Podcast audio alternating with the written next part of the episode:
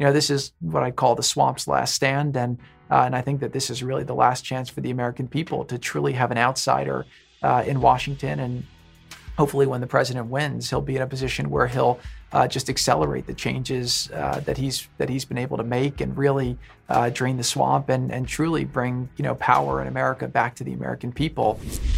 Some of the more effective policymakers in American history have also been the most unexpected, perhaps even the most reluctant. Such is the case with today's guest, Jared Kushner. In 2016, after working in real estate and business, Jared was presented with an assignment he had never anticipated when his father-in-law, Donald Trump, was elected president. Jared promptly divested from many of his businesses to become a senior advisor to the newly elected president.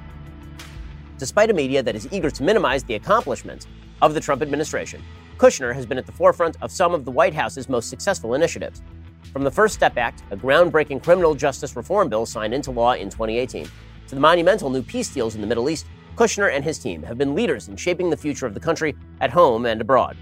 Kushner, a modern Orthodox Jew, has managed to accomplish all of this while balancing a robust family life along with his wife Ivanka, who converted to Judaism in 2009. Kushner has become one of the closest advisors to the president and continues to play a major role in the current re-election campaign. Jared joined the show to share his experience with the president and to remind the American people of the administration's accomplishments that will continue given 4 more years in office. It was a great conversation. I hope you enjoy it.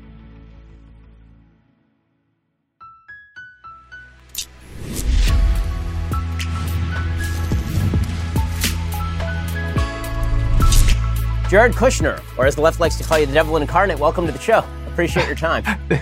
Thank you, Ben. It's great to be with you. You know, I want to start by asking you some questions the media actually will not ask you because it might, number one, humanize you, and number two, point out that you are not, in fact, the devil incarnate. Why don't we start with the fact that you and your office have been largely involved with creating the first movements toward peace in the Middle East in a full generation, which means that normally, you know, if you were a Democrat, or in a Democratic administration, presumably that would mean that you were nominated for the Nobel Peace Prize. As it is, it must be that you are a nefarious shill of the Zionist entity. So Jared, why don't you talk a little bit about how that came about? Because it's really been undercovered by the media that there's actual movement towards serious peace in the Middle East for the first time since I was a child.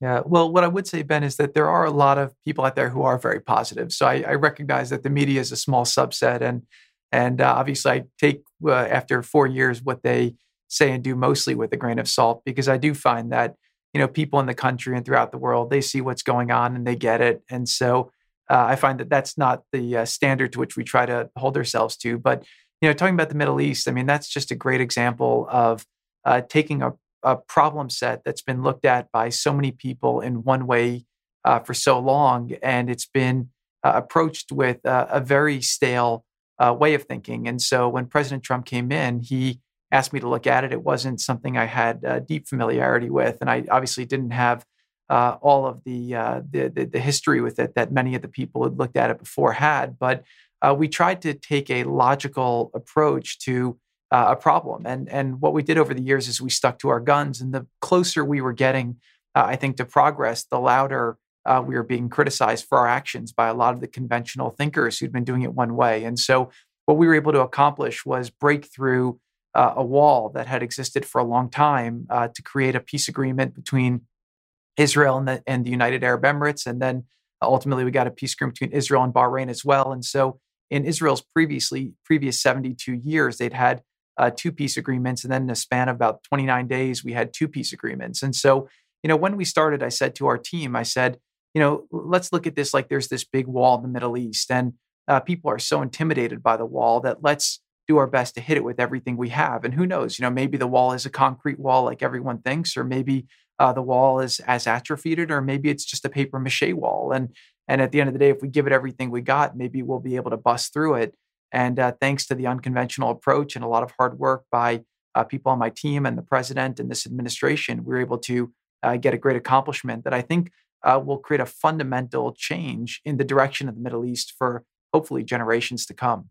Jared, maybe you can talk about the sort of fundamental philosophical shift that had to happen in order for this to happen, because the conventional foreign policy wisdom going back decades was that if the United States was too pro-Israel, too openly pro-Israel, then this would inhibit peace in the Middle East, that the only way the peace in the Middle East would ever be made was if Israel made concessions to the Palestinians and some sort of overall agreement was reached between Israel and the Palestinians. Obviously, the perspective that the Trump administration took, that your office took, was that peace could be something that was done outside in, that the Palestinian issue could be put off to the side or at least delayed for the moment while other interests that aligned were formalized. Why do you think it was that so many people ignored that for so long?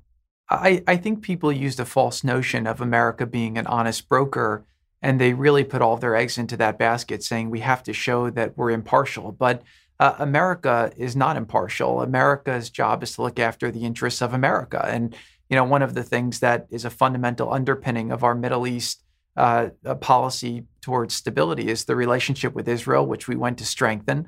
And then obviously also figuring out how after the previous administration, it did the Iran deal, which probably is one of the worst transactions I've ever seen, maybe in history, where basically they took the leading state sponsor of terror. They gave them access to $150 billion.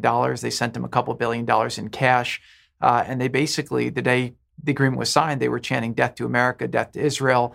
In the previous 4 years, America, previous 8 years, had created schisms in all of their relationships in the Middle East. You know, their traditional Gulf partners felt very betrayed by America, same with Israel. And then ISIS was flourishing in the region with a caliphate the size of Ohio. So we came in and said, what are America's interests? And we brought everyone together. The president's first trip was to Saudi Arabia, where he assembled the leaders of 54 Arab and Muslim countries and said, these aren't America's problems. These are your problems, too. We have to deal with extremism. We have to deal with financing of terrorism. We have to get rid of ISIS, and we have to roll back Iran's aggression.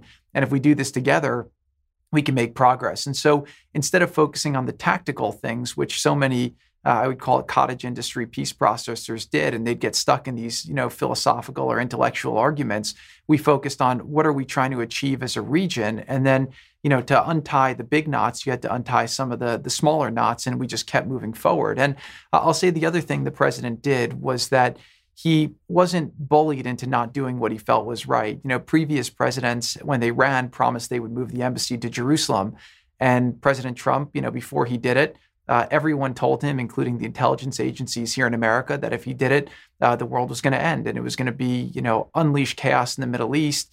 And the Arab countries wouldn't talk to us anymore. And it would be World War III. And, you know, President Trump took the assessment. He looked at it. But after being on the job a year, he had enough knowledge of the players in the region to say, I don't buy that. And he did it. And then what happened was, is the next morning, the sun rose, and the next evening, the sun set. And all of the different things that people told him would lead to the end of the world didn't happen. And so at the end of the day, President Trump showed people that he was going to take action. He wasn't going to be bullied into not taking action. And by doing things differently, you know, he really broke up the traditional field. And then, you know, sometimes you have to break a leg to reset it. He ended up, you know, doing things that were not normally done. And that's what led to these breakthroughs. And so, you know, we tried to bring people together on what their common interest was and try to take them away from being stuck in these old grievances. Because a lot of the peace process and a lot of these paradigms are riddles that were meant not to be solved. And so, you know, how do you do it? You have to change the parameters on which you're trying to accomplish things, because if there was an easy solution to the old riddle, it would have been solved, you know, a long time ago.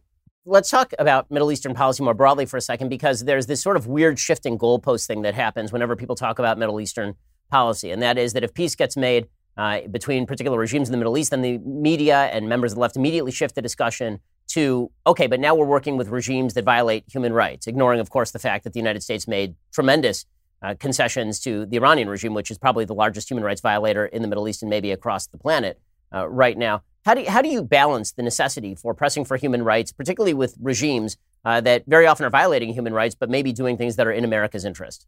So I find in politics in general, again, this was a newer thing for me. I was not in politics, but you know, you have a lot of people who want to do virtue signaling. They'll go out and they'll do lecturing and they'll try to, you know, browbeat people, and the mob likes that, right? Because people want to see it. But what we found is that, you know, you could be much more influential with people when you're not criticizing them publicly. It's a very, you know, fundamental premise that seems obvious, but you'd be surprised by how many politicians seem to, you know, miss that very simple notion. So, you know, what President Trump has done in the region is he's not telling other countries, other leaders how to run their countries. He doesn't choose who the leaders are of these countries. We inherit the hand that we're dealt, and he works to further America's interests by working with people. And so there are countries where we have common interests, and we work together to try to pursue those. And there are areas where we have disagreement, and we try to have dialogue together to push forward on that. But what he's not doing is he's not out there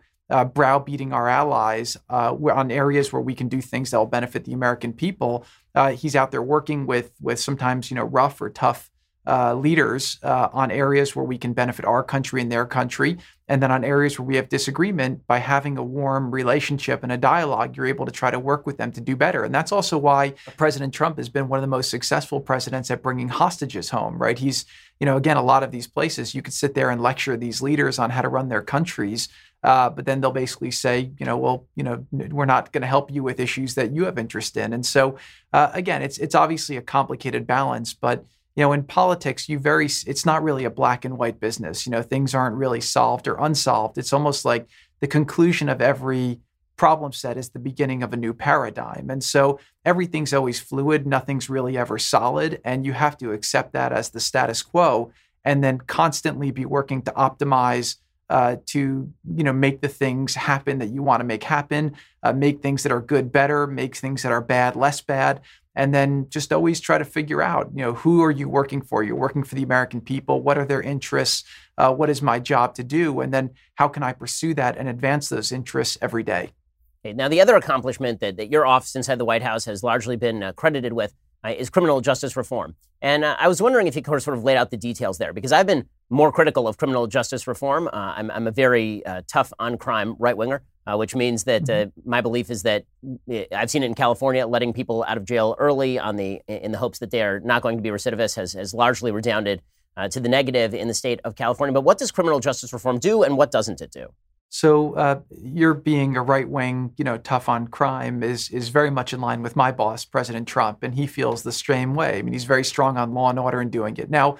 In politics, a term like criminal justice reform, again, there's about 1,000 shades of gray, and there's a lot of different definitions for what it can mean. And any policy or any element, taken to an extreme could be bad, and even things that are good. And so the criminal justice reform that we put in place is not about, letting murders and rapists out of prison, like some of the opponents tried to criticize it. And it's not like what they did in New York, which was the no cash bail, which went way too far, which made the streets less safe. The whole notion of what we did was we brought law enforcement together along with the advocates community, and we said, what can we do to reduce crime? And what we did is we followed the models that they did in a lot of Republican states like Georgia and Texas and Kentucky, where what they did is they took the prisons and they basically said, we have a lot of people in these prisons who have a high likelihood, just per the data, of going on to commit future crime. So in any business, if you know where your future customers are coming from, that's where you want to market to. And then, as a country, we have been having this philosophical debate over the last years, which is,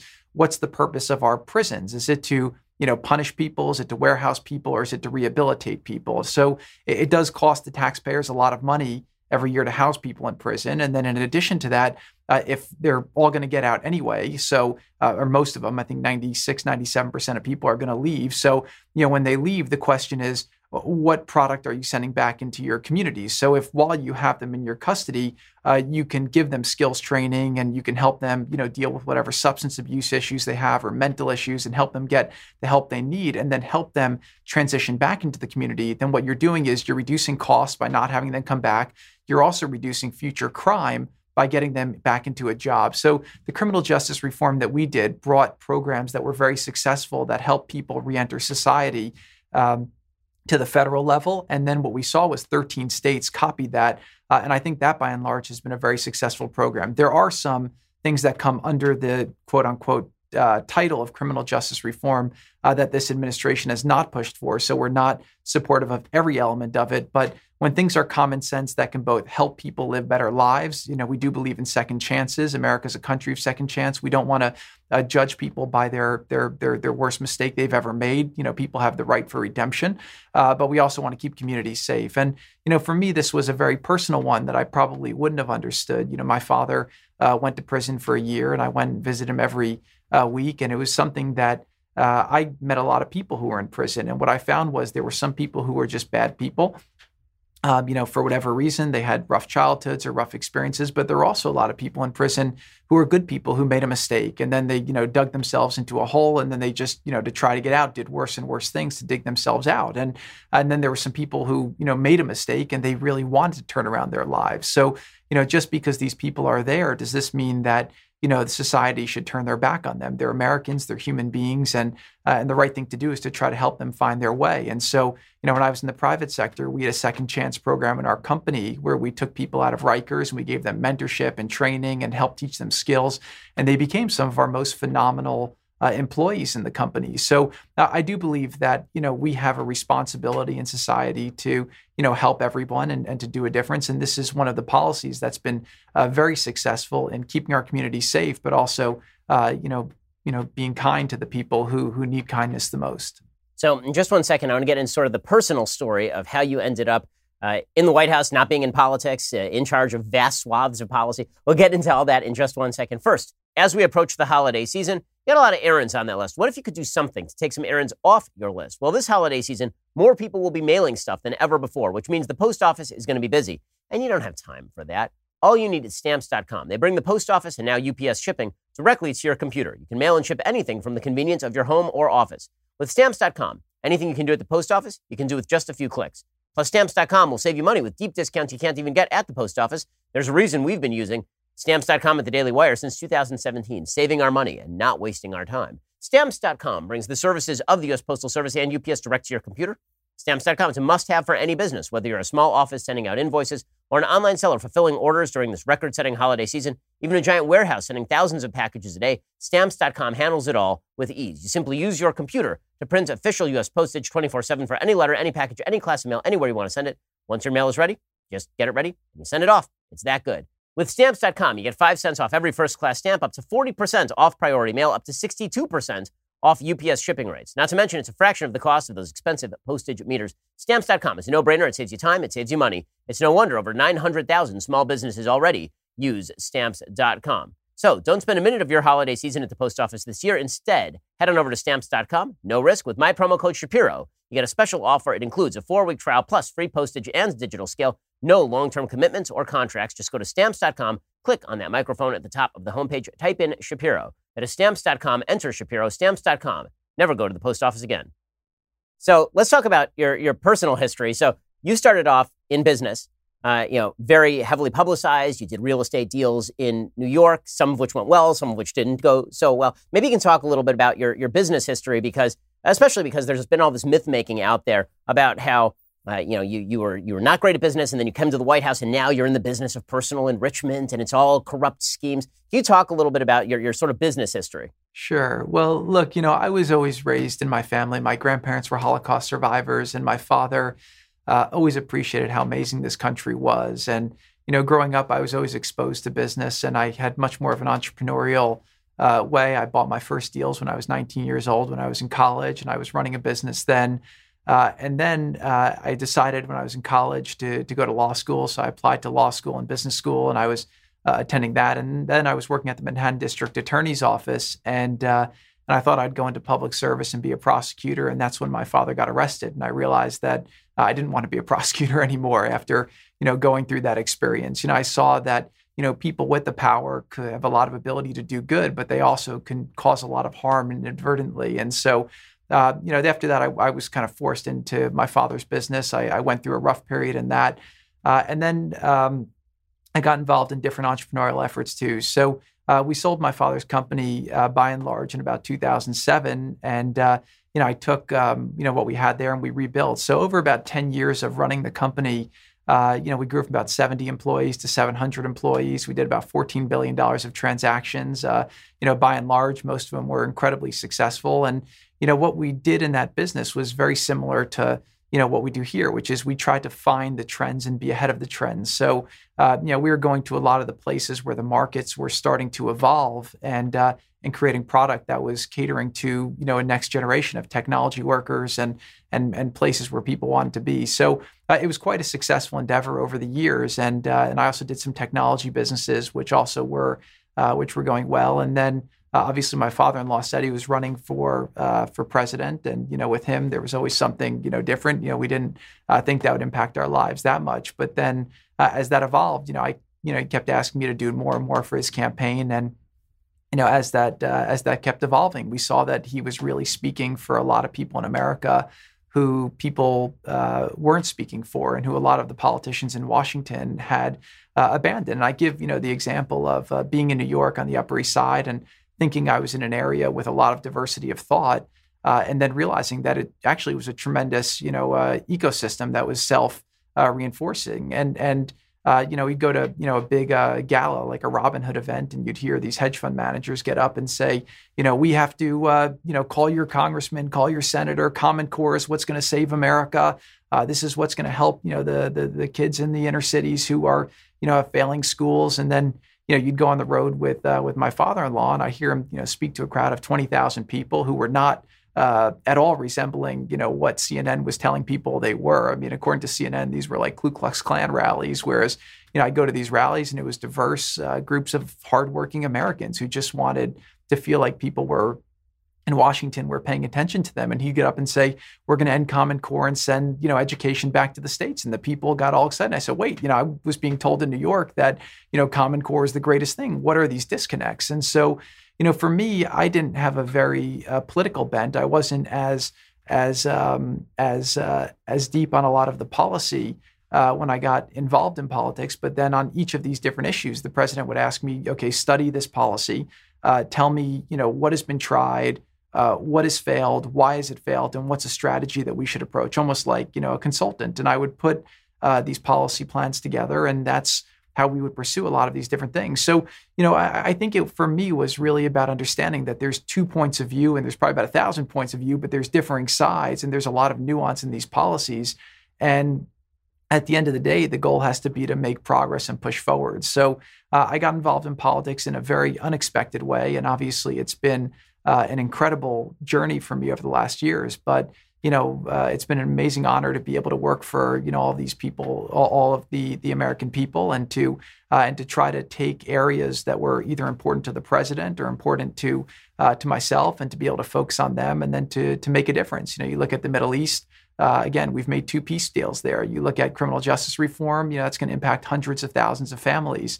You look at the trade deals I was able to work on, whether it was the Mexico-Canada trade deal, which is the largest trade deal in history, that's going to bring 500,000 jobs to America. And so, there are a lot of benefits that can come when you're pushing on these policies. You look at, immigration. The president asked me to take on the project of building the wall. That's not something, I ever thought I would do. But again, it was just, project management, figuring out how do we get all the different bottlenecks condensed and work through? And now we're going to break 400 miles, I think, in a week or two. And so that's flying up, and the border's been very secure. We're detaining a lot more illegal drugs at the border. We're stopping a lot more human trafficking. And that's, I think, helping our country, have a strong border. And that's important to the president and the people who elected him. So again, it's been an unusual journey. Most people do public service later in their life. I was on a very good trajectory in my business. So it probably wasn't the optimal time for me to give up, my business life and come do public service. But I find that, you have to follow when the opportunity comes, not when you're ready for the opportunity. And so, like I said, all these different chapters in my life have been unexpected, but, I feel incredibly blessed to do the things that I've been fortunate to do. So how did your political viewpoint itself change? So you mentioned, kind of being in the Upper West Side, kind of the New York enclave of politics, and then going out and visiting the middle of the country. Were your political views fairly well defined before you entered the administration or before you started with the campaign? Or was it sort of miasmatic for you? And then over time, as you studied the issues, you ended up kind of where you are. And what are your guiding political principles, or is it mostly just pragmatism? I try to be pragmatic. Look, nobody elected me, right? People elected Donald Trump as their president. He ran on a certain set of promises.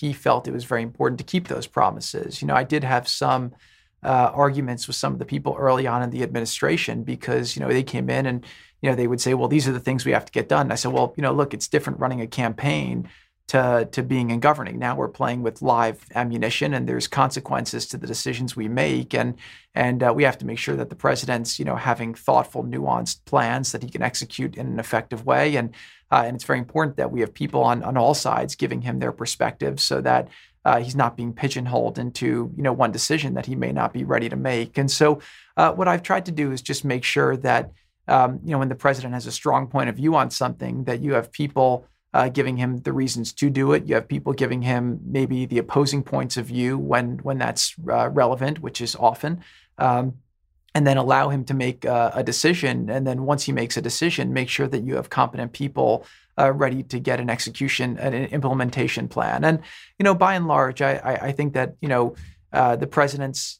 been focused on a lot of things which really put, Americans first. And so, one of the great examples was trade. During the campaign, I remember seeing a New York Times article saying how Donald Trump has taken 100 years of trade, orthodoxy, and he's turned it on its head. And there are some people who have, but he didn't change his point of view. One thing that's amazing about him as a politician is he's not somebody who reads polls and then changes. He has a point of view, and then I see the polls change towards him because he's willing to fight for what he believes in. He has a real point of view. And again, some things he's been able to convince people on, others. But on trade, his whole notion is that these trade deals are terrible, right? Trade deficits do matter. He believes that they're wealth transfers of wealth. He believes that these multinational corporations, in collusion with a lot of the government, have created these terrible trade deals that basically, offshored a lot of our jobs. And the economists who were really ruling the day said, well, this globalization is good because it means that the cost of goods for everyone goes down. But, what people didn't take into account was that, the benefit may be distributed. So a T-shirt for everyone goes down by $1, but you have a lot of these factories that are leaving a lot of these cities. And then if there's no plan to help the people who are working in those factories transition, the costs of globalization became very concentrated, especially towards, really hurting the middle class in America. So we saw between 2001 in 2016, about 70,000 factories close in America, about 5 million jobs go overseas. And those were great, middle-class working jobs. So President Trump came in, first person to take on China, the first trade deal in 20 years that in the USMCA that was endorsed by the labor unions. And he basically made deals that were here to bring manufacturing back to America to benefit the middle class. And I think that if you look at a lot of these inner cities, that have problems today, a lot of them do stem from the bad trade deals, right? So if you had a factory in Baltimore, a steel factory or whatever it was that was shipped overseas because it was cheaper based on these trade deals to do it, maybe half the people found new jobs, maybe half the people didn't. Some went to social welfare and different agencies. Some people committed crime. Some people, different issues. And if we didn't have a way to transition them to another job, that has reverberations, downstream, what happens to their children, their next generation. And so I do think a lot of the problems in our inner cities do stem from these terrible trade deals that were made by, politicians in Washington who, maybe bought into an orthodoxy that wasn't thinking about, the American people. And so, President Trump's ran on a campaign of America first. And I remember, again, as somebody whose grandparents, went through the Holocaust, the critics in Washington said, well, that's a very anti-Semitic notion. And I said, well, how's it I said, if you're running for president of the United States and your notion is to put America first, I said, how is that not a good, a good slogan? And then I was also saying, why is that controversial to people here in Washington, D.C.? But, but by and large, he's just taken a very Washington approach to a lot of things. He's taken a very common sense approach. Some things have been maybe a little bit more Republican. Some things have maybe been a little bit more traditionally Democrat. But I think he's paved a real policy space for himself that I think by and large is built on pragmatism. And I think he's also gotten a lot of things done. And he's fought hard to do it. I mean, a lot of people say there's a lot of noise coming out of Washington, over the last 4 years, but I don't think he would have been able to have achieved the results he had, had it not been for all the, making people uncomfortable. What I find in Washington is people are very good at complaining about the status quo. They can tell you what's wrong with something, but then when you try to change it, they get very, very nervous. And, a business person thinks different than a politician. When you're in business, you basically say, my job is to try to do something because not making a decision is a decision, right? So doing nothing is a decision. And then you say, look, I know where I'm trying to get to, so I have to do everything possible to create a higher probability that I'll achieve the upside scenario and do everything possible to mitigate the downside scenario. And that's basically what the president's done time and time again. But he's made a lot of people very uncomfortable, but we wouldn't have been able to make the progress we made with everyone in Washington being comfortable. So in just a second, I want to ask you about your involvement with the Trump family, because now we all think of you as part of the Trump family, but obviously your last name is Kushner. So I want to ask about how you met your wife, actually, in just one second. But first, hiring can be incredibly complicated. I mean, let's say that you have a couple of very excellent employees, but they get married to each other. And then they go on apparently a 6-month honeymoon. At some point, you're going to have to replace them, Mathis and Caitlin. What's the best way to do that? ZipRecruiter. ZipRecruiter does the work for you. Right now, you can try ZipRecruiter for free at ZipRecruiter.com/Daily Wire. First, when you post a job on ZipRecruiter, it gets sent out to over 100 job sites with just one click. Then, ZipRecruiter's powerful matching technology finds people with the right skills and experience for your job and then actively invites them to apply, so you get qualified candidates fast. It's no wonder 4 out of 5 employers who post on ZipRecruiter get a quality candidate within the very first day. Right now, you can try ZipRecruiter for free at ZipRecruiter.com/Daily Wire. That is ZipRecruiter.com/DAILYWIRE. You might be stressed out about needing to fill a job? Well, just get it done right now. ZipRecruiter, try it for free at ZipRecruiter.com/Daily Wire. That's ZipRecruiter, the smartest way to hire. So let's talk about how you met Ivanka, because you're a human. I know that everybody thinks of you on the outside, and I don't mean to be insulting, as sort of, robot inside Trump administration doing Trump administration bidding. But you obviously are a human being. Not only are you a human being, as it turns out, you have beautiful kids and a beautiful wife and a beautiful family. Thank you. How did you meet Ivanka? Because this is obviously how you end up working inside the Trump administration.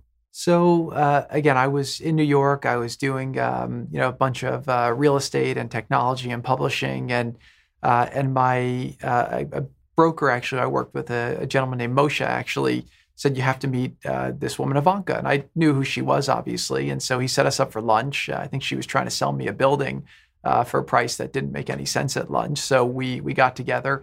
And it was just a nice time. And then a couple weeks later, she reached out and said, let's get together again. And so that's kind of where it went. And, we built a very, very close relationship. I always say that if I wasn't, so attracted to my wife, she'd just be my best friend. And I found that, she was a great person for me to be able to, to learn from. And I think that we just found a great bond, exploring the world together. And I think we shared very similar values of family. And I also think that, with everything that, that I'd been through with my father in my life, I had a very strong, maybe sense for what in life was real and what was not real. And I tried very hard to not spend my time on trivial things. And I feel like Ivanka also had a very unique childhood where, she was exposed to a lot of things. And I think that she also had a real desire to focus on, what matters. And for us, it really was about,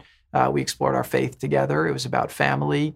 And it was about, living a life that, we felt that we could judge ourselves by our values, not, based on the viewpoints of other people.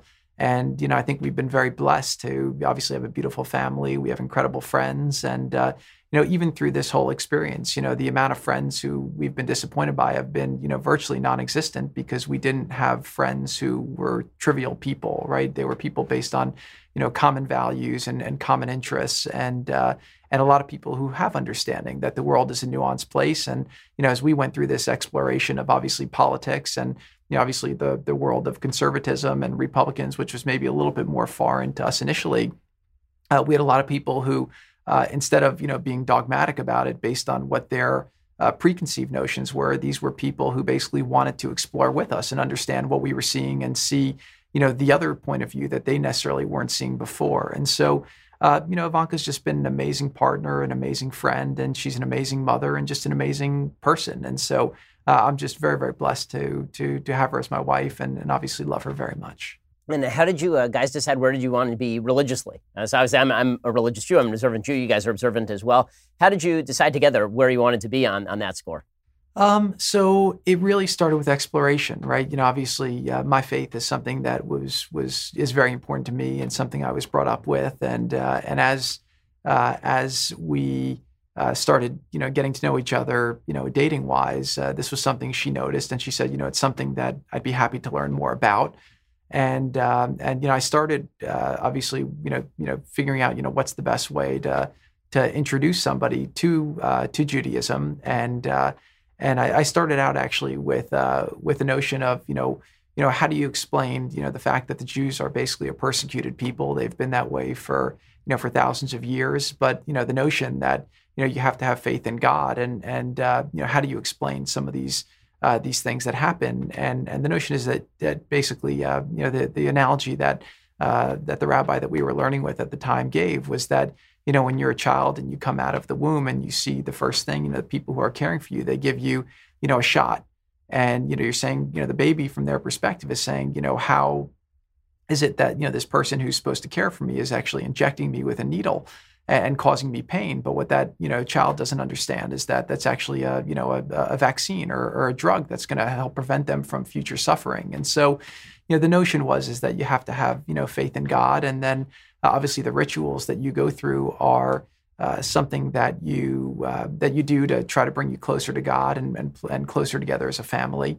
And we just explored it together. And I think that there were certain things that we chose to take on and certain things we didn't feel comfortable taking on. But what we were able to do is to, create a lifestyle that we were very comfortable with and that, we felt allowed us to optimize both for for meaning and for happiness, and then obviously the values that we wanted to build a family around. And so we were very blessed in that regard. So now let's shift to how it is working inside the Trump administration with President Trump directly. So you go from being in the business world, running your own business, to suddenly you're working for Donald Trump, who from the outside appears to be an interesting boss. Well, what is it like to work with, that's putting it mildly, how is it to work with President Trump on a daily basis? What is it that people on the outside get right about it? And what is it that people on the outside get wrong about working with and for President Trump? So I think the best description from an external point of view that I saw after the last election was a woman wrote that the media took Donald Trump literally but not seriously, but the voters took him seriously but not literally. And, what I understand about him is first of all, say it's been an absolute, thrill working with him. I think he's obviously a brilliant person. He can't have accomplished everything that he's accomplished in his life without being, a brilliant person. And, I've also, gone through this experience with him of seeing him, adapt to politics and then also adapt to being president and continue to grow and make decisions, right? And what he's really done is he's increased the metabolism of government, in a tremendous way, right? He's very demanding as a boss. And during that, the cream rises, and I'm not going to say a bad word, but that sinks, along the way.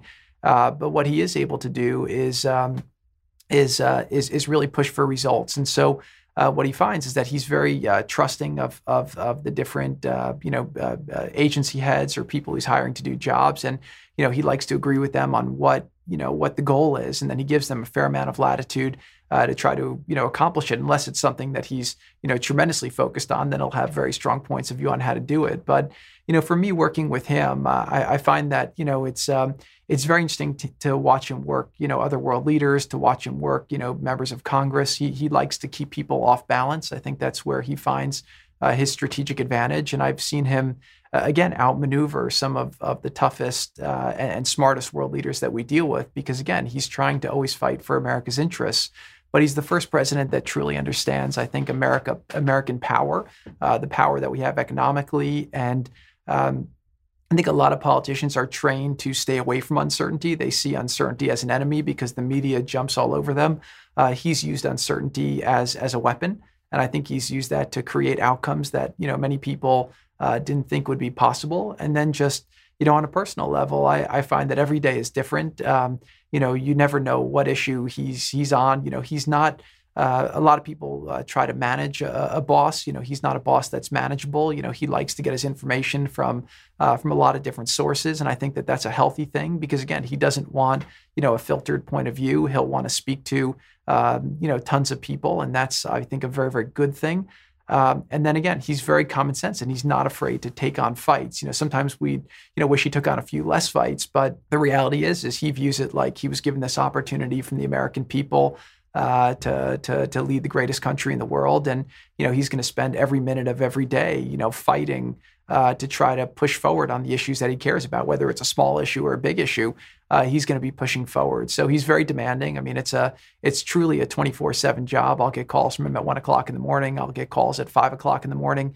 And he'll want to know the latest on this. And sometimes he'll say, why is he thinking about this issue at this moment in time? But, he's a very prolific reader. He's always staying on top of the news and what's happening. And so it's quite funny. And I'd say the one final thing is that, he's actually very funny too. And so, when you're with him, he has a great sense of humor. And I find the media doesn't do a good job. They tend to lose their sense of humor when it comes to him, but, he'll be sarcastic or he'll joke, but he's got a very good sense of irony and it's never boring. And I will just say, finally that, I think that, I've been blessed to work with some incredible people at the White House. If you look at the people who are really, at the campaign and then now have worked all the way through, there's, a very core group of people who really love the president, understand the president, and who are, devoted to helping him see through what he started.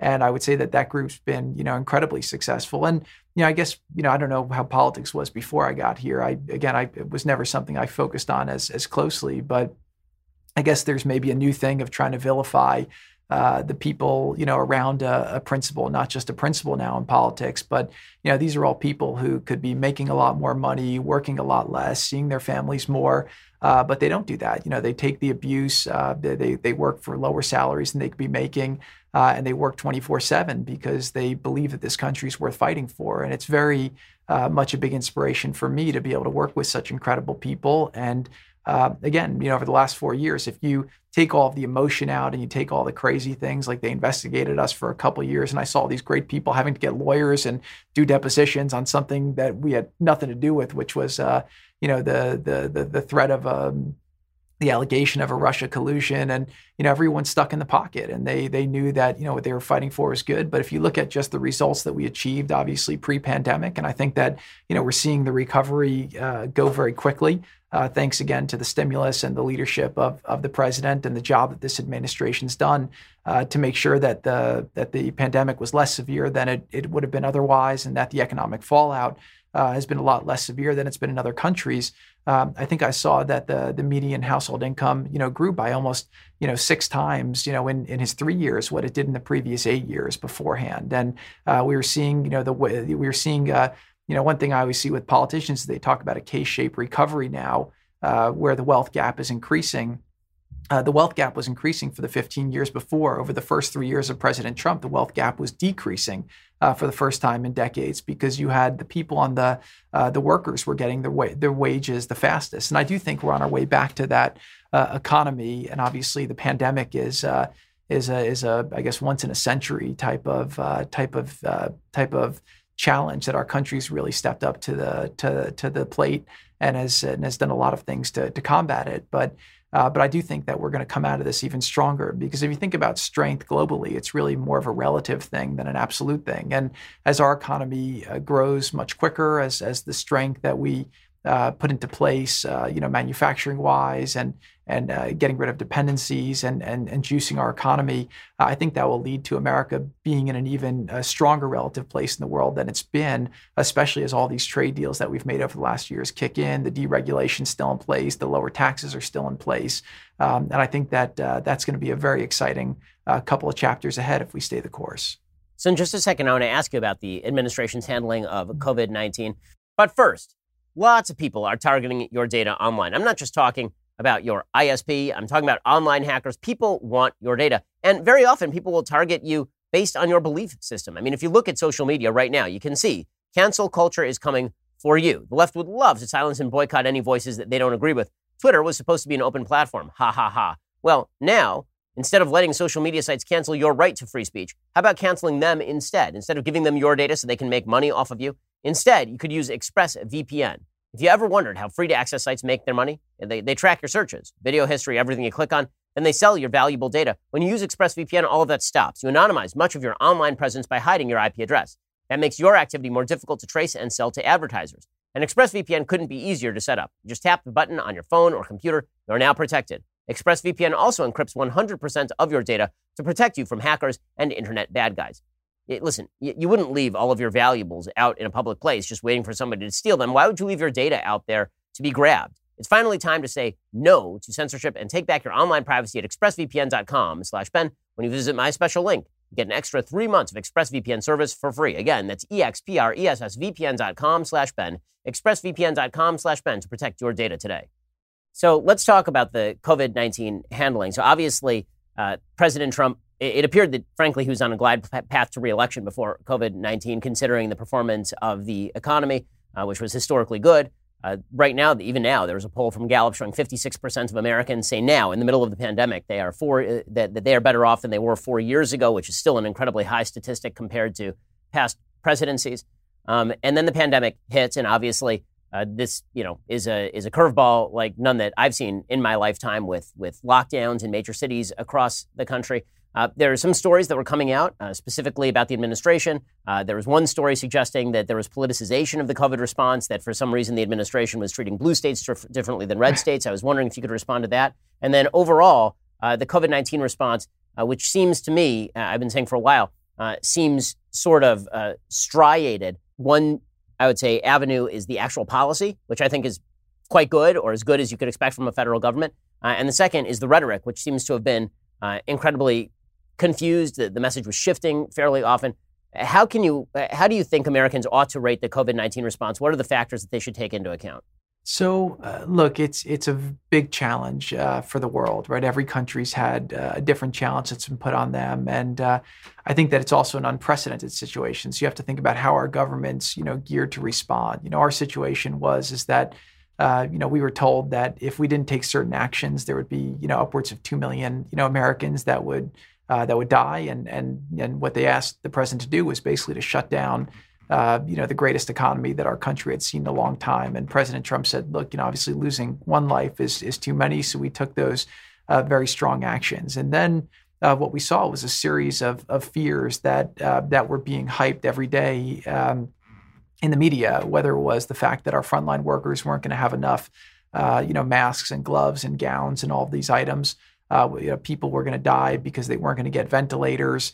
There wasn't going to be enough hospital capacity. And then what we did is we just, one by one, we dealt with every governor, whether it was a red state governor or a blue state governor. I mean, the stories that came out, there's one story that Vanity Fair wrote, which was a total joke. They didn't even reach out to the White House, and they have nothing to substantiate their claim that we politicized this or that we were just dealing with red state governors. Actually, Governor Murphy and Governor Cuomo's chief of staff both went on the record in a subsequent article. They didn't call them, obviously, to say that it wasn't true. But, I mean, there was a period of 30 days where I probably spoke to Andrew Cuomo once or twice a day, every day. I spoke to Governor Murphy or his chief of staff every day. And we were just problem solving in real time because it wasn't something that any of us had experience doing. But it was about making sure that we were pinpointing problems and working towards it. And so, when we see on the news, doctors from the public health system in New York City saying that they were running out of masks, I literally got on the phone myself with the head of the public health system and said, are you guys out of masks? He says, no, we're not out of masks, but we have a 1 week supply. I said, well, how many masks are you burning through a day?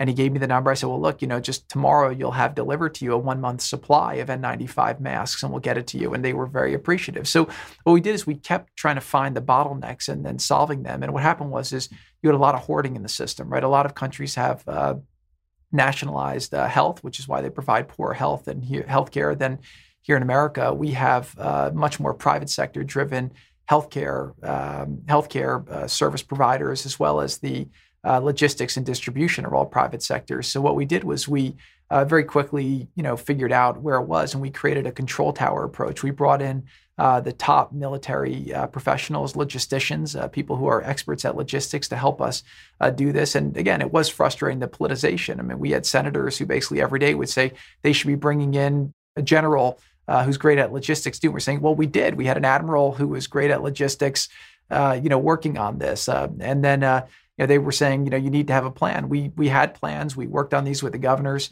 and we made sure that testing ramped as quickly as possible. And again, there'll always be people who will be critical, but by and large, we met the challenges as they were able to do. And obviously, we judge ourselves both in absolute terms, did we meet the challenge, but also relative to our peers. And we've outpaced a lot of our peers, countries in almost every regard. And so you know, it's been a big challenge, but also America, the president believes in the federalist system, which is that, you know, you obviously have to work with the different governors. Some governors were very competent. Some governors were less competent.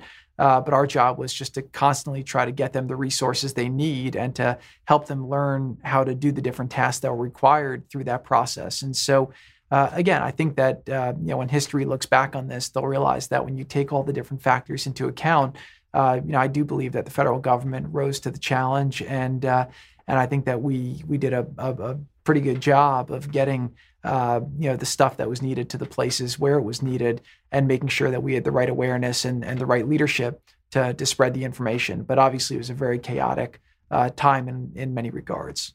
So let's talk about the election now. Obviously, we look at the national polling, and we're recording this in the middle of October, a couple weeks into October. And in the national polling, the president is down double digits in most of the polls by the Real Clear Politics poll average. He's running competitively in a lot of the swing states, but he seems to be down in the Midwest particularly, and some of the states that should not be swing states are polling really closely. At the same time, the president polls ahead of Joe Biden on what people say is their number one issue, the economy. Again, there's a poll that shows that a vast majority of Americans say they're better off now than they were 4 years ago. And I've been saying for a while on the show and publicly that it seems like this is almost entirely a referendum on how people perceive Trump personally. That if you were to look at the Trump administration policy, Americans, they even say this in polling, like Trump's policies better than they like Biden's policies. But they seem to have serious reservations about Trump as a human being, and namely his public persona, the Twitter, the constant feeling of chaos and all this. What would you say to Americans who are concerned about, you know, how the president approaches this sort of stuff? And what can you say to make them more quiescent about it, considering, again, that is a bridge that is, I think, a gap that's going to have to be bridged in order for the president to win re-election? Right. So what I would say is that, look, he is who he is. And I think that the president has been this way for a long time. He ran, you know, exactly, you know, being who he was last time, and people elected him. And over the last years, he's, you know, he hasn't changed and become somebody else. And he's also kept all of his promises, you know, along the way. And from a governing point of view, he did exactly the things that he said he was going to do. I mean, today, as we're talking, you know, on the Hill, they have the hearings for, you know, the third Supreme Court justice. The president, you know, promised he was going to appoint justices from a list because a lot of conservatives weren't sure, you know, if the president, you know, shared their same beliefs. And he says, well, you know, he came up with an unconventional political idea, which was, well, let me give out a list and I'll show you who I would choose from. And he put out that list, and he selected, you know, from his list every time there's been a vacancy on the court. And I think in a lot of things, the voters know what he's going to do. And I think that, you know, people in America have very little tolerance for politicians who say one thing and then do something else. And I think at the end of the day, they know with Trump what they're going to get, which I think is a good thing. And what I'll just say now is that, look, we saw a very similar thing in 2016. I think that obviously it's a closer election right now than it should be, given where the economy was pre-pandemic. But I do think we're recovering well. I think if you look at all the different states, again, I spent the last couple of days talking to all of our different state directors. They're all telling me they feel like they're in better shape in their states than they were in 2016 at this time. And so, you know, we'll see. A lot's going to happen. I always say a day in the world of Trump is an eternity, but 3 weeks in the world of Trump is definitely an eternity. And so I think he told me at one point, he says, I think my news cycle at this point is about 2 hours. So, you know, it's a different world. And I do think that it's also going to depend on who votes. You know, I think that he's got a lot of people throughout the country who are very motivated to get out there and vote. I also think you have a situation where you have a lot of people who support him, but, you know, they don't want to fight. You think about, you know, the abuse that people take. You know, last night we were talking, there was a police chief who was fired in Pennsylvania because his wife posted on Facebook that she was voting for Trump because he was the only candidate who supported law enforcement. And the police chief got fired for doing that. I think you have a lot of people who are afraid to say that they're for Trump because they've been bullied by the media. And that's not what we should be doing in a tolerant society. I think people should be able to, you know, express their points of view. But what I find in Washington, like the lowest form of defense is when you are losing the argument, you just, you know, say, oh, that person's a racist or that person's an anti-Semite. And the amount of people I've seen who have been totally unhinged when they kind of make these allegations towards the president without looking at his record on either issue is just very disappointing to me. And I think that people like that actually degrade the discourse in our country. So, you know, if you don't like that the president tweets or communicates with the people on social media, I would tell you it's the opposite. One of the benefits of, this president is that you always know what he's thinking, at any time. Just have to, whenever I'll get a call from him, the first thing I do is I go and I look at Twitter to say, what's he thinking about right now? And I think that that's actually, in a lot of ways a good thing. And so, look, I obviously have a lot of faith in the American people. They'll make the right decision. And I think that, it'll be an exciting couple of weeks ahead. And so in a second, I'm going to ask you about what the closing plan is, because there's only a couple of weeks until the election. What is the closing messaging going to be? But first, I don't know about you, I'm spending an awful lot of time these days consuming media, whether it is watching TV or whether it is listening to other people's podcasts. Now, I want more information all the time, and that means I rely on my Raycon earbuds. Using a pair of premium wireless earbuds, it's a must, especially if you can get them at less than half the price of the other guys. That's why I recommend wireless earbuds from Raycon. Raycon's newest model, the Everyday E25s, those are the best ones yet. 6 hours of playtime, seamless Bluetooth pairing, more bass, more compact design, a noise-isolating fit. Raycon earbuds, they're stylish and discreet, no dangling wires, no stems. Give them a try. Raycon has a 45-day free return policy, so you can make sure they are the pair of wireless earbuds for you. I mean, I love my Raycons because they fit my ear perfectly. Unlike the one-size-fits-all version that can kind of fall out of your ear, Raycons allow you to personalize and customize your Raycons so they fit your ear the way they should. For a limited time, get 15% off your order at buyraycon.com/Ben. That's buyraycon.com/Ben for a special 15% discount on Raycon wireless earbuds. Make sure to check it out now while the deal is running. buyraycon.com/Ben. Again, that's buyraycon.com/Ben for 15% off your order today. Okay, so let's talk about the closing plan for Trump's reelect effort. So you mentioned Twitter. Obviously, I am definitely a member of the coterie that says that I wish that the president would drop his phone in the toilet. And I wish that the messaging from the White House were a lot more singular, because when the president is on teleprompter, whether it's a State of the Union address or whether he is speaking in Eastern Europe, those speeches are the high points of his presidency. I would say that probably 3/4 of the low points of his presidency have been things that get tweeted that then immediately become a news cycle for a week. There are certainly things where the media take comments that he makes and spin them completely out of context. The most obvious example being the bizarre assumption that he was not denouncing white supremacy when he literally said he would denounce white supremacy on a stage with Joe Biden just a couple of weeks ago. But given the fact that we are now in a shortened time frame and that there has to be really one singular message going forward to the election, what is Trump's closing pitch going to be, not only for himself, because the record is pretty good, but against Joe Biden in particular? Because it seems like a lot of the 2016 election was reliant on the fact that there was a wellspring of deep antipathy for Hillary Clinton, the American public. It had been built up for decades previous. She was, by poll numbers, the most unpopular politician in America.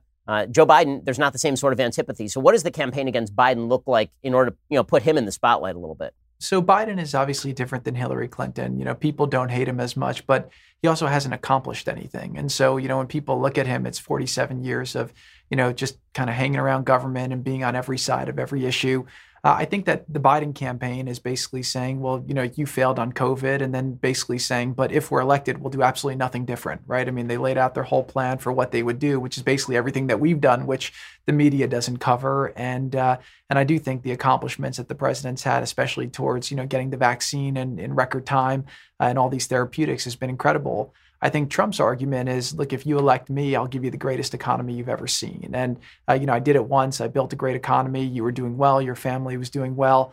A lot of that's still in place. And if you elect me, I'm very confident I could do it again. So I think that's really, the balance. I think much deeper, though, what you're seeing with the media and a lot of Washington is that, Washington doesn't like outsiders. Again, a lot of why I was a threat to Washington is because, I'm somebody who's focused on results and process, results and how do you, drive things toward an outcome. Washington is focused on process. It's people focused on how do you just go forward and then ultimately not get a lot done. But President Trump's brought accountability. He's brought a different sensibility.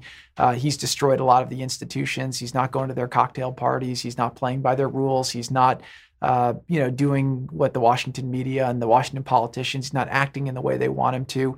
And they don't like that. And so, a big part of what this represents is they feel like they missed it last time. They allowed President Trump to get in and they want to do everything possible this time to make sure that he doesn't get another chance. But I do feel like after 4 years, the president's gotten a lot done.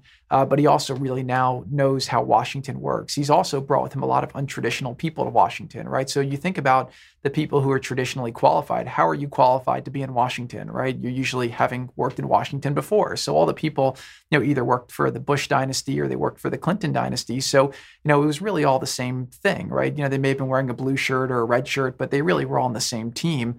And I think the American people saw it last election as a left versus right election. I think they saw more as an inside versus outside election. And I think you'll have a lot of the same thing. And I actually think that, you know, the media and a lot of the people in Washington help the president, because what happens is he does make mistakes. He's not perfect, but they always overreact and overpursue, and they expose kind of the hypocrisy and kind of, you know, what they're trying to protect here, which is kind of their kingdom of influence. And by doing that, I think the American people see that they have somebody who's, you know, who's truly fighting for them versus people who are kind of trying to take power for themselves. And I think that that's really what a big part of this will also come down to. And so, you know, this is what I call the swamp's last stand. And I think that this is really the last chance for the American people to truly have an outsider in Washington. And hopefully when the president wins, he'll be in a position where he'll just accelerate the changes that he's been able to make, and really drain the swamp and truly bring, you know, power in America back to the American people and take it away from the insiders who have had it for decades and, quite frankly, who have sent our jobs overseas, who have got us into all these endless wars. One of the things I see with the president is the amount of resistance he gets when he's trying to, you know, make these peace deals or bring the troops home. I mean, the resistance in Washington is tremendous. And so, you know, you do have a military-industrial complex. You do have a lot of people who, you know, who don't want to see these wars end. But, you know, everyone in the last election said that if President Trump was elected, you know, immediately we'd go into World War III. Well, you know, you look at what's happened over 3.5 years now, and, you know, he's made peace deals, whereas the people before him started wars, and he's bringing the troops home, and he's started no wars. You know, he hasn't sent jobs overseas. He's made trade deals that have actually brought jobs home. And so, you know, it's a real difference, and that's a real threat, I think, to the Washington establishment. And so obviously they're fighting him now with everything they have. So obviously there's that. You mentioned draining the swamp, and there's this accusation that's been put out there by the media that the administration has engaged in self-dealing. I want to give you the chance to rebut that accusation. So again, you know, the biggest difference between the Trump family and, I would say, you know, a lot of the other politicians is that, you know, the Trump family was a business family. They were doing very well financially. They were making money, my wife, myself, and all of our endeavors. And the president, we gave those endeavors up, and we gave up our ability to make money to go and do public service. A lot of other people get into public service and then become wealthy. Them and their families become wealthy off of that. So, you know, again, especially in the first years, there were all of these allegations of potential conflicts of interest or areas where there could be compromise. But, you know, after 4 years, nobody's actually found any areas where anyone's done anything wrong. And so, you know, again, when we came into government, we looked at, for me personally and my wife, we looked at, we spoke to the ethics lawyers. We said, you know, tell us what we need to divest. We ended up divesting all those things. My wife had her clothing company, which was doing about $500 million a year in revenue. It was a fast-growing company. Ultimately, she gave that up so that she could devote herself full-time to serving government. And one of the things I joke is that she had a mission-driven company that was making money. She gave up the company, and she was praised for it by all of the liberal media. And then she gave up the company to just focus on a mission. And then, you know, the media turned against her because they saw her as a threat in that regard. And so, you know, I look at all these things and I say that, you know, it's obviously come at a great cost to myself financially, to the Trump family, to do this service. But we all believe that it's been incredibly worth it. You think about the impact we've been able to make on so many people. You know, people ask me all the time, you know, what's been my favorite part about being in government? And I always say that, the thing that I've enjoyed the most is working on the clemency issues with the president, right? Where you take, you know, a case in before him and you're able to make a pitch for, you know, why somebody who has life in prison deserves to be let out. And the president will take the time, study it, analyze it, ask probing questions. But you have a lot of cases like, you know, like Alice Johnson, where he decides, let me give this person a second chance, and you save that person's life. And so you think about, you know, sacrifice that you make, and then you think you're making, you know, peace deals that are going to, you know, keep American troops safer and make, you know, the Middle East, you know, more safe. You think about, obviously doing trade deals that are going to bring, millions of jobs back to America. And then you think about, doing criminal justice reform that's going to give, people more hope, second chance, create less crimes in communities. And these are just a few small examples of things that we've been able to work on for a few years. So I do believe that the benefits that the countries receive from having an executive as its leader, from having business people, going through this has been tremendous. And I think for myself and for the Trump family, we don't feel bad for ourselves. We look at it and say, even though we've been harassed with investigations and accused of all these things which they didn't do, the financial sacrifice and obviously the fights that we've had to endure have been well worth it. Because in life, every opportunity has a cost, and I think that the cost that we've endured to do this is very small relative to the opportunity that we've had to make an impact on so many different areas of importance that have benefited a lot of people here in America and throughout the world. I will say that when your wife shut down her clothing company, my wife was very, very upset about it because she shopped there. I shop at the clothing company a lot.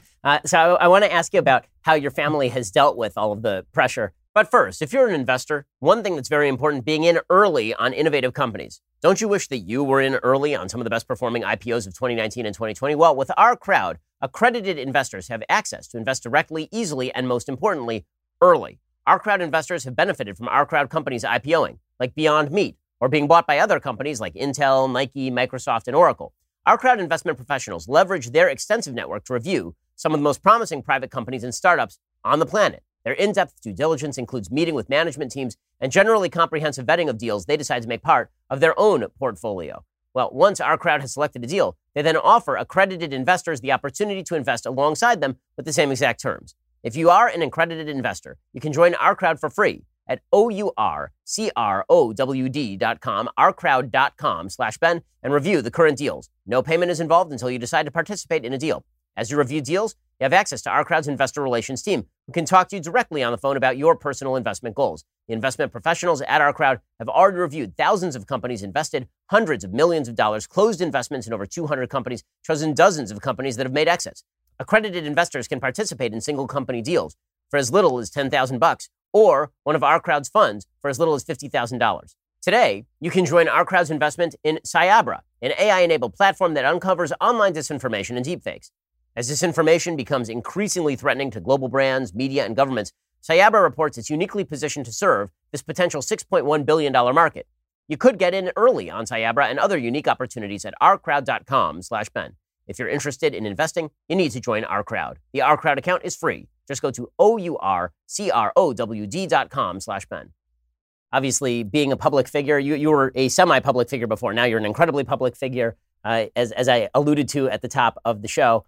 You've been portrayed as literally the devil by many members of sort of the left-wing media, people at the Lincoln Project and all that sort of stuff. Have you and the family dealt with the not only increased scrutiny, which goes along with the job, but the tremendous levels of hatred? And it really hasn't just been you, obviously. It's been everybody who's worked in close quarters with the president. Anybody who's apparently within a 300-foot radius of the president becomes a member of the coterie of the targeted. So how have you been able to deal with that as a family?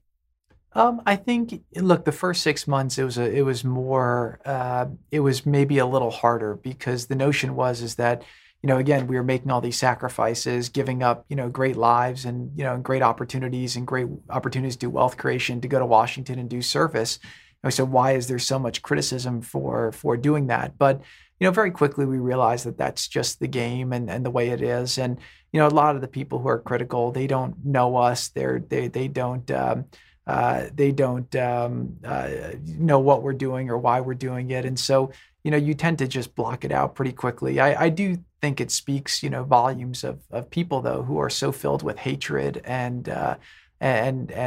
poison that they go to such great lengths to be so critical and so cruel to people. But, look, one of the blessings, and I have many blessings in life, is that I feel hatred for nobody. And so, I want everyone to do well. And I think that that's something that you just have to push forward to. So, again, we all have to feel like we're pushing forward on things. And, I always believe that at the end of the day, you know, we'll be judged not based on, you know, what story was in the news one day, or, you know, what some random person or random celebrity says about you. We'll be judged by our accomplishments. And so, you know, one of the things that I'm very proud of personally is, you know, the whole country was melting down after the tragic death of George Floyd.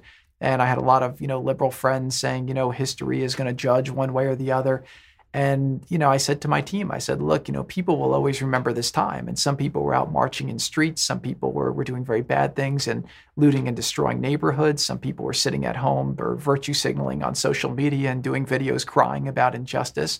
I said, you know, we'll always remember that we were here, you know, in the mines working away, trying to find solutions. And that's what we did. I mean, we worked with law enforcement. We worked with some families of victims of police brutality. We brought people together at the White House. We worked on some policies. And the president, again, Congress did what Congress usually does, which is nothing. They you know, you had a bunch of people wear kente cloth and go and kneel in the Capitol. And, you know, it was probably virtue signaling to a degree that was maybe even embarrassing for politicians. But at the end of the day, they got nothing done and they couldn't do anything. Well, we got an executive order done that focused on what are the problems. The problems were is that a lot of these police departments didn't have, you know, standards for training that were modernized. And we came up with a mechanism, not that we can nationalize law enforcement, where we could incentivize police departments to update and upgrade their standards based on modern standards that were created by law enforcement, because again, law enforcement wants to earn the trust of the community. And so we're going to announce pretty soon that we have thousands of police departments throughout the country that are now adopting those standards. Whereas, you know, the previous administration, they held a commission, and that commission, you know, I read the report and they said, you know, this is going to be the greatest day in law enforcement because this isn't just a report that's going to sit on a shelf. This is something that's going to change things. And then we look back, and out of like 18,000 police departments in the country, 15 implemented their recommendations, 1-5.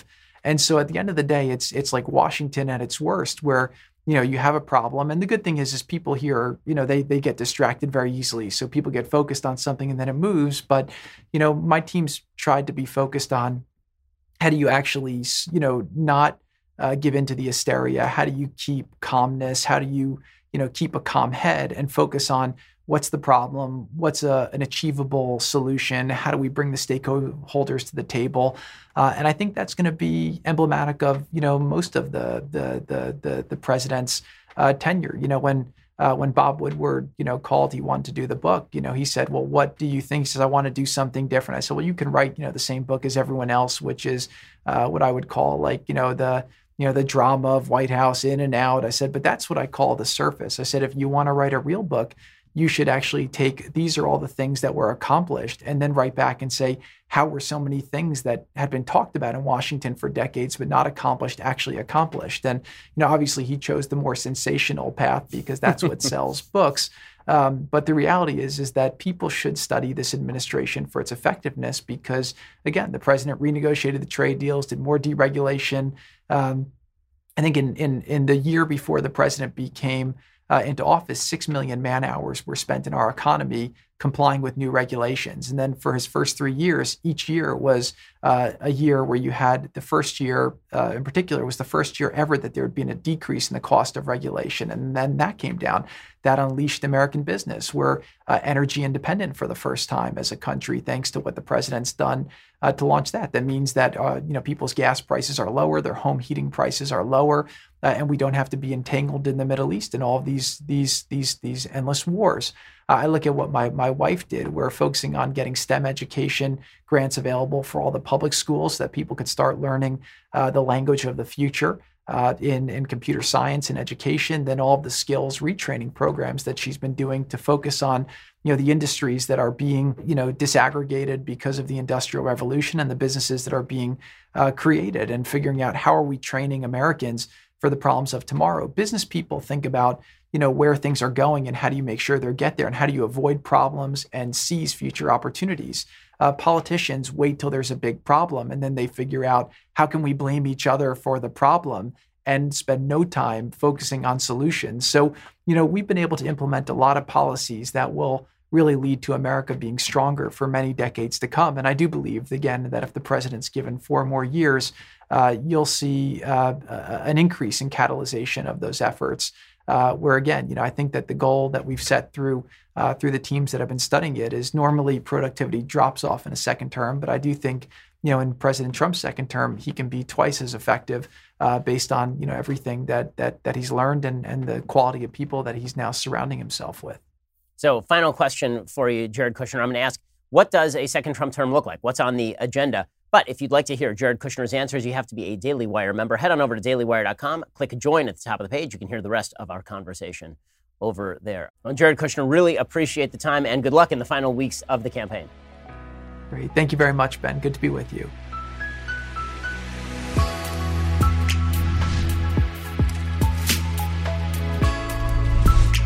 The Ben Shapiro Show Sunday Special is produced by Mathis Glover. Executive producer, Jeremy Boring. Our technical director is Austin Stevens, and our assistant director is Pavel Wydowski. Associate producer, Nick Sheehan. Our guests are booked by Caitlin Maynard. Editing is by Jim Nichol. Audio is mixed by Mike Coromina. Hair and makeup is by Nika Geneva. Title graphics are by Cynthia Angulo. The Ben Shapiro Show Sunday Special is a Daily Wire production. Copyright Daily Wire 2020.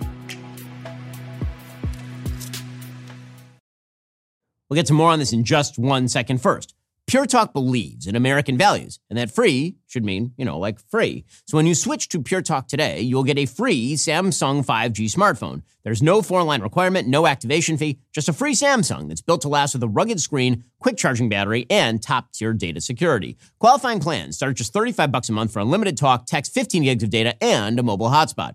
Pure Talk gives you phenomenal coverage on America's most dependable 5G network.